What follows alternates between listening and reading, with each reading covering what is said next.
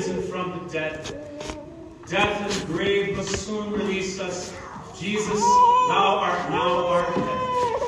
We are truly thine own members. Where thou livest, there live we. Take and own us constantly, faithful friend, as thy dear brother. Jesus, here I live to be, also there eternally. Amen. Amen. Nearly every political system in this world promises a mountaintop experience. A time when everybody is going to be prosperous and have the best of what this short world has to offer. But the kingdom of God is not so. Matthew, Mark, and Luke all have Jesus saying some version of the following words before they tell us about Jesus' transfiguration on Mount Tabor. From that time, Jesus began to show his disciples that he must go to Jerusalem and suffer many things from elders and chief priests and scribes and be killed and raised the third day. Then Peter took him aside and began to rebuke him, saying, Far be it from you, Lord, this shall not happen to you. But he turned and said to Peter, Get behind me, Satan. You are an offense to me, for you are not mindful of the things of God, but the things of men. Then Jesus said to his disciples, If anyone desires to come after me, let him deny himself, take up his cross, and follow me. Whoever desires to save his life will lose it. But whoever loses his life for my sake will find it. For what profit is it to a man if he gains the whole world and loses his own soul? Or what will a man give in exchange for his soul? For the Son of Man will come in the glory of his Father with, with his angels, and then he will reward each according to his works. Surely I say to you, there are some standing here who shall not taste death till they see the Son of Man coming in his kingdom. Now, I read these words to you so that you can understand the context of Jesus revealing his divine glory to Peter, James, and John. It is in the midst of him talking about the cross, both his and ours.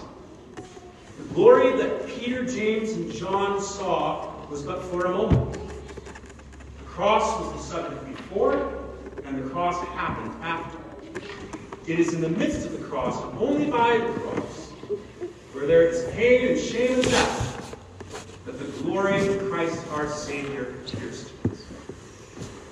Now, this is not popular truth.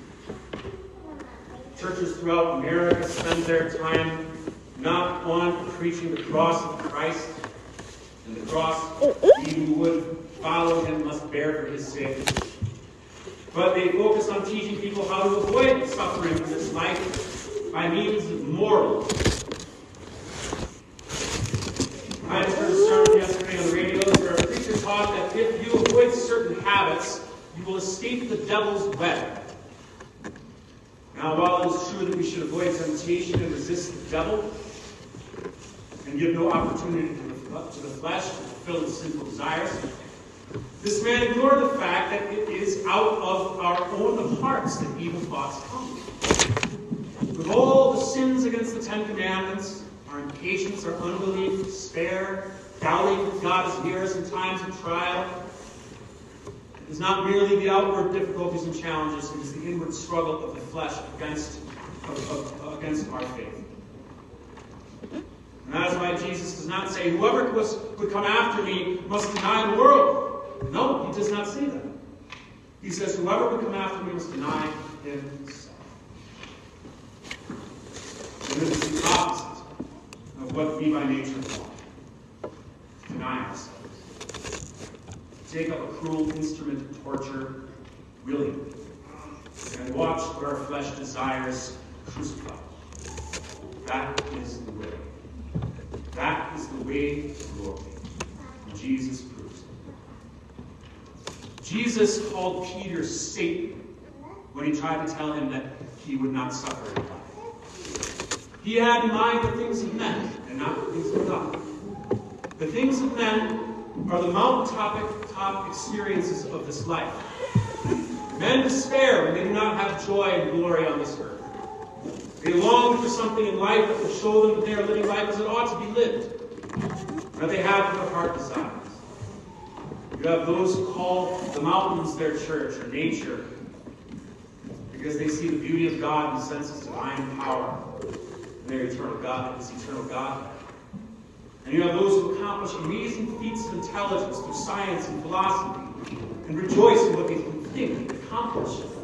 And you have those who develop immense amounts of self-control and so regulate their lives that compared to others they shine as examples of moral integrity.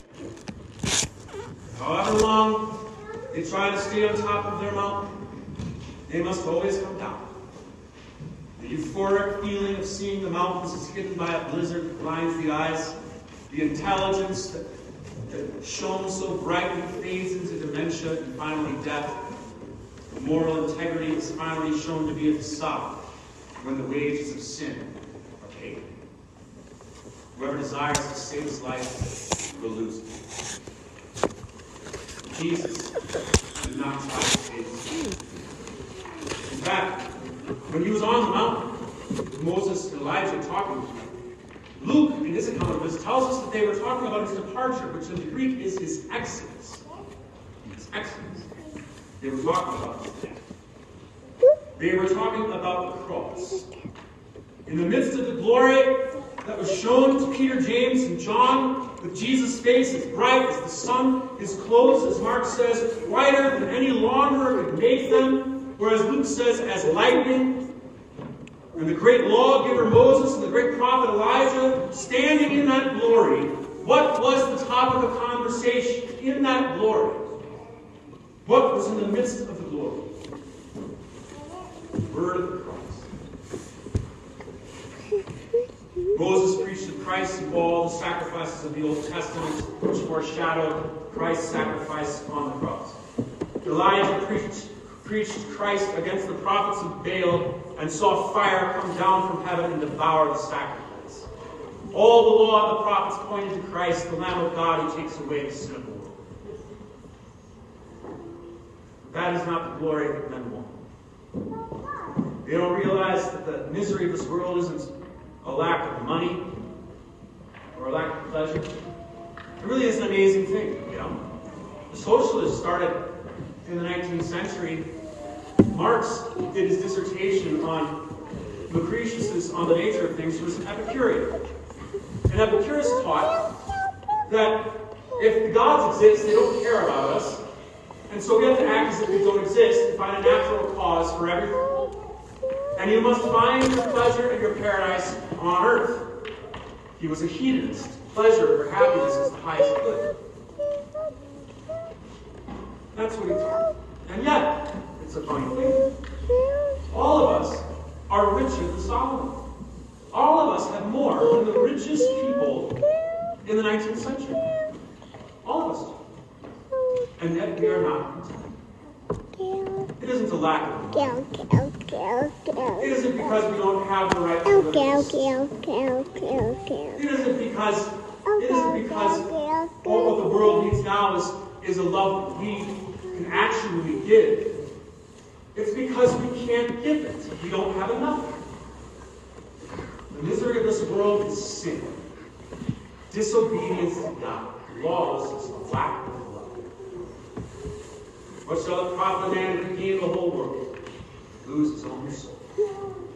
All the kingdoms of this earth cannot save your soul. They might be able to give you some mountaintop experiences. but They will not do a thing for your soul. Jesus said to his disciples, There are some standing here who shall not taste death until they see the Son of Man coming in his kingdom. And this has been interpreted in many ways. Fine. But, uh, but those standing there were Peter, James, and John. They saw the Son of Man standing in the glory of the kingdom. They saw the glory that he had had from eternity and that was hidden when he was born and laid in a manger, that was hidden in his life as he walked among men doing good, now shines and was the topic of conversation. He was coming to die. He was coming to face the sin of my heart and yours, my life and yours. The cross was in the midst of the glory. Jesus denying himself, taking up his cross, and doing what the Father told him to do was in the midst of the glory. So don't look for the glory apart from cross. The glory was shown to Peter, James, and John so that they might teach us this very thing after Jesus' resurrection and not before. Jesus is humbling himself in obedience unto death, even the death of the cross. This is what we Lutherans call Jesus' state of humiliation. He's not using all of his divine power. He has it, but he does not, as the Calvinists teach, lay aside. He hides it. No, he brings his glory to the cross, but he hides it from the darkness. He hides it from suffering. Because now is the time for suffering. Time for Christ is for bearing our sin. The time is for our God in the flesh to face our death and defeat it. And when that time is fulfilled, there will be no sin to hold him in the grave. And his glory will shine in his resurrection, as it did in his transfiguration. We don't know how to handle glory. It's just true. We need our mountaintop experiences. You know, Paul, Jesus had just preached this depressing sermon about death and suffering. Peter wanted it not to happen. And so Jesus gives them a foretaste of his glory. We need those moments of glory. We need the mountaintop. This happens to us in many ways. I remember the day of my confirmation and confessing what was given to me in my baptism, rejoicing. I remember the day of my wedding. when God gave me a beautiful, pious woman. I remember the birth of all my children. I remember many times when God brought me to the top of the mountain and showed His power, His glory, His love for me. Life is not always on the mountain. There is sickness. There's being reminded though I have sworn to renounce the devil and all his works and all his ways, yet I find them in my life. There are the battles. Sickness, death of loved ones, pain, anxieties of the future. And if we get glory all the time, do what our simple flesh does. It does exactly what Israel did after they defeated the Canaanites. Within a generation, they think, we, we got this for ourselves. We earned this glory. We earned this. We deserve this. So the pride raises itself up. And Jesus knows it. And so he does not let us stay in the glory. He lets us feel the cross. Peter didn't know what he was talking about. Mark said because he was afraid. That's what Mark says. He was afraid. He says they were just overjoyed at seeing this, and he was afraid. He didn't want him to leave. He saw Moses and Elijah starting to leave while they were talking with Jesus, and so he interrupts it and he says, he says, Jesus, it's good for us to be here, teacher. Let me build three tents, one for you, one for Moses, and one for Elijah. But he didn't know what he was saying. He wanted the glory to stay. Why I leave this? This is perfect. Now I know. I see the glory. I see that Jesus being the Messiah means he is shining with all the brightness of his divinity, which he has had with the Father for all eternity. I don't want to go back down that hill. I want to stay. I see Moses and Elijah. They recognize them somehow. I see the greatest prophets of old talking with Jesus. But he interrupted their conversation. He interrupted the word of the cross.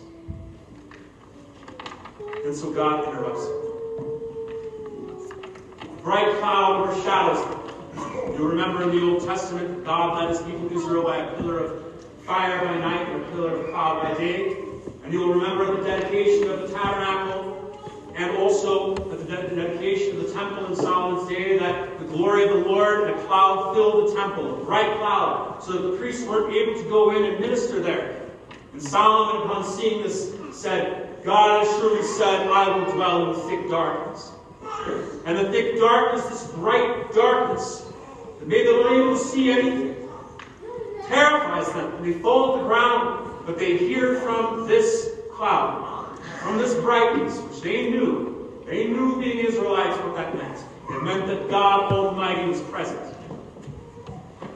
And they hear a very short sermon. This is my beloved Son, in whom I am well pleased. Listen The Bible says no one can see my face and live. But you, here's word. I'd like you to take into consideration where God the Father gets this sermon from. This is my beloved Son, is from Psalm 2. The Lord said to me, I will declare the decree. You are my son, today I have begotten.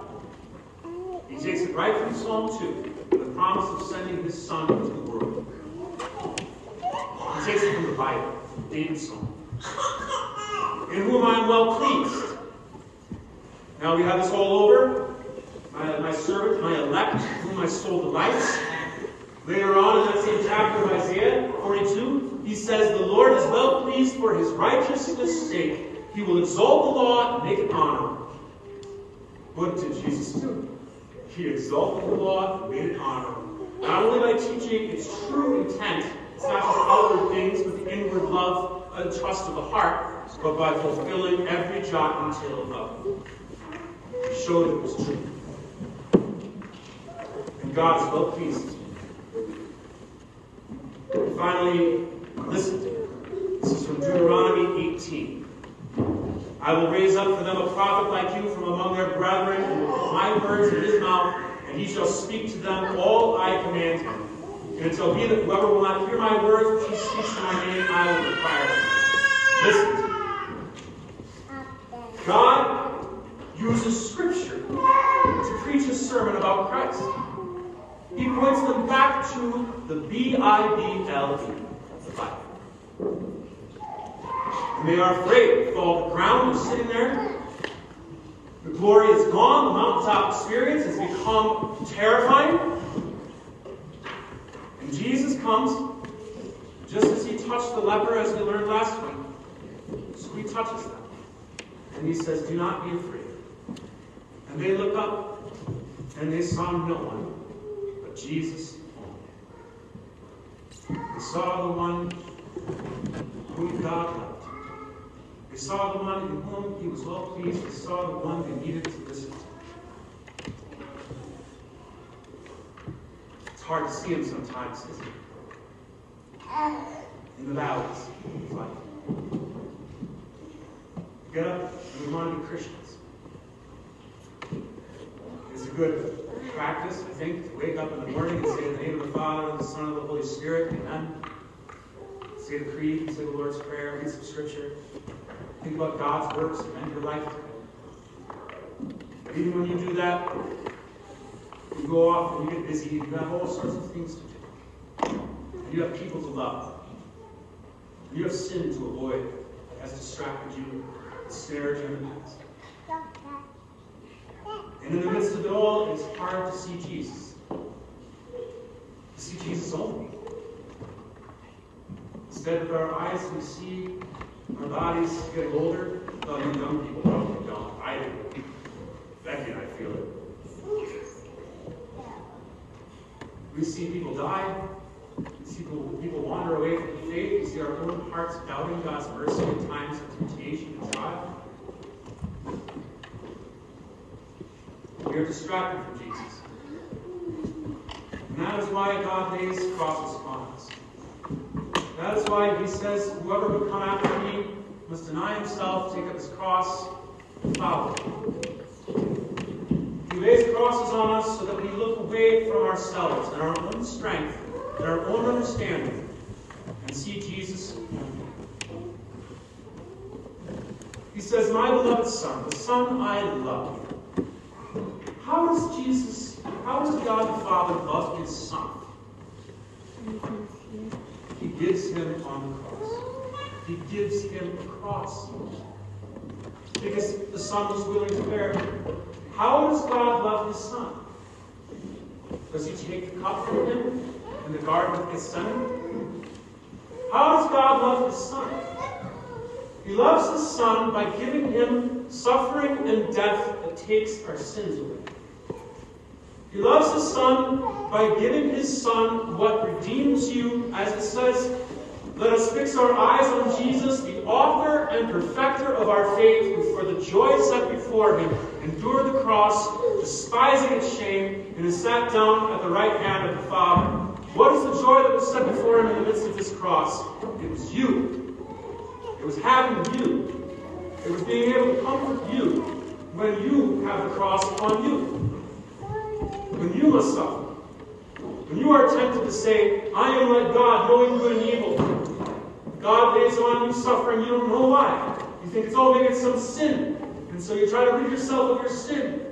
You see more and more of your weakness. You see more and more of the devil's power, of the world's pride. No, he lays that cross on you so that you know whom he. He loves the one on whom he lays the cross. He loves you. He loves you cross is not a reason to despair. It is a reason to turn to Christ and listen to Him. You say, No, God is not pleased with me. I have seen my life. I tried to be Christian. I talked to a man this past week in Alabama. He confessed that he had not lived a Christian life. He wanted to make his life better. Did I, at that moment when he was contrite and sorry for his sins? Did I tell him, let me give you some advice on how to live? No, I did not. I said, Christ Jesus came into this world to save sins. I said, Jesus died for your sin, and he forgives you. That is what he needed to hear. He needed to know in whom he was pleased. How do you know that God is pleased with you? Because the cross that he lays on you drives you to the cross for your sin. For Jesus pleased the Father by doing his will. Listen to him.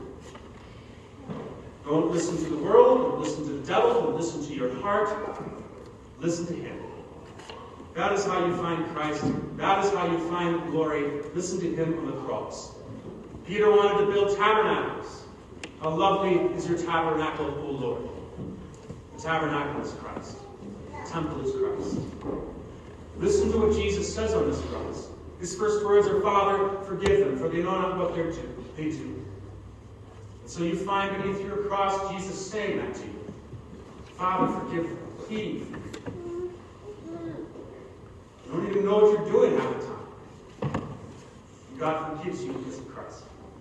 To the thief on the cross who had lived his whole life in rebellion against God, he said, Lord, remember me when you come into your kingdom. Jesus said to him, Amen, I say to you, today you will be with me in paradise. As he is dying on the cross, which had been a just cross, but when he came to faith in Christ, it is just like the cross that we all must bear. Jesus comforted him in the midst of that suffering. He gave him the promise of eternal life. To his mother, pierced by that sword that Simeon said would pierce her heart, weeping beneath the cross, he provides for her and says, Woman, behold thy son. He gives someone to her who loves her, just as he brings you into his church and you find people who love you. He cries out, My God, my God, why have you forsaken me? Because he is beneath the law that condemns you and tells you when you are underneath the cross that God has forsaken you.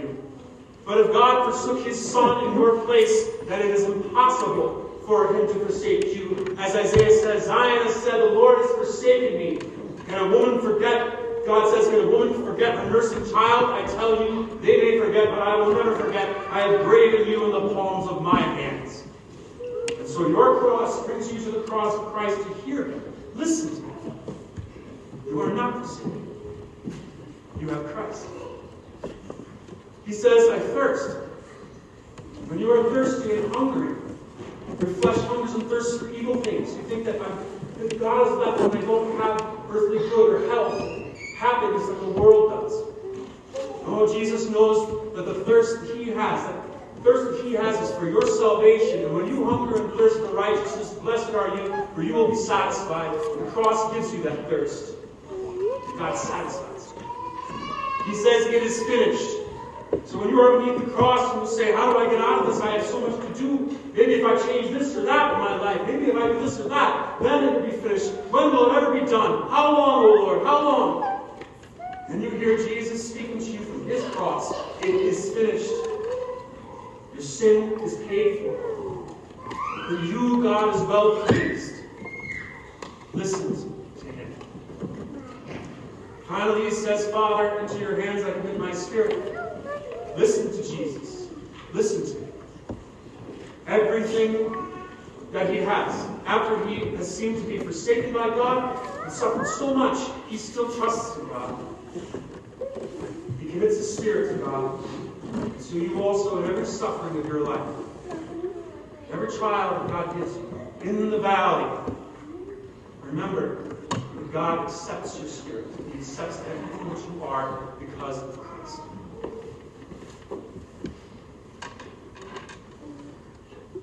God will lead us to great moments of joy in our short lives. And He will also lead us to moments of sorrow. He knows what He's doing. We doubt Him sometimes. We should never doubt Him. We should listen. We don't need to build some tents to stay in the moment of glory. We just need to listen to Jesus and we will see. This is what St. Peter says, which we read in the epistle lesson. He says, We saw him. We heard, we saw his glory. We heard the voice born from the majestic glory. This is my beloved Son, in whom I am well pleased. And he said, We have, he said, you have the prophetic word, the Bible, the scriptures, confirmed, more sure, because Jesus has confirmed it. He has fulfilled it. To which you do well to pay attention as to a lamp shining in a dark place until the day dawns and the morning star rises in your hearts. And I have taught this to many of you. What is the light? It is the Bible. It is the Scriptures. It is the words of Jesus. Listen to him. In that valley of the shadow of death, how will you fear no evil unless you know He is with you, and He is with you always? And to the end of the age, when He speaks His word to you, when you hear Him, and you believe Him, and you trust in Him, and He could never lie to you, that's why the devil goes after the scriptures so much. And they say just ridiculous things like about the Bible. It's been translated so many times, or it's this or that. No, it's not true. As my old professor used to say, poppycock. It's absurd. Christ fulfilled the scriptures. They are reliable. And that is the light. So if you see that dark place of your heart, and you're beneath that cross, remember that the glory shone from Christ on that mountain. And only a little while later, the, the sun was turned to darkness and Jesus suffered on the cross. Where was the light? It was in. It was in. It never disappeared. The glory of God, the fullness of God is in that flesh, suffering, dying, overcoming sin, and finally rising to life again even after his resurrection. Jesus doesn't show himself to the, the people, the, the, the, people on the road to Emmaus, the disciples on the road to Emmaus. He doesn't show himself. They didn't recognize him. He's hidden from them. What does he do? Oh, slow of heart. Oh, foolish. Oh, oh fools. And slow of heart to believe all that the scriptures have spoken about Christ. And beginning with Moses and the prophets, he explained to them everything concerning him. He showed them who he was in the Bible, in the scriptures. Read it, listen. And you will find when earthly help is unavailing, when your friends and your family can't give you the words you think you need or the help you think you need, and you kneel down, Pray to God. Open up your Bible and read it. Say, Dear God, show me this glory. Take me out of this valley. You will find Jesus saying to you, My grace is enough for you. My power is made perfect in weakness. You will find peace of God that surpasses your understanding, removing your anxiety and showing you ahead of all everything the way lit clearly for you by the Word of God, which is a lamp to your feet, and showing you the glory of Christ's resurrection, which will soon be ours, which will soon be yours. Because he has said, Ask and it shall be given. He has said, Surely I will be with you always, even unto the end of the age. He has said, Whoever loses his life for my sake and for the gospel's will find it. He said, Behold, I am coming quickly. Listen to me. Amen. Amen.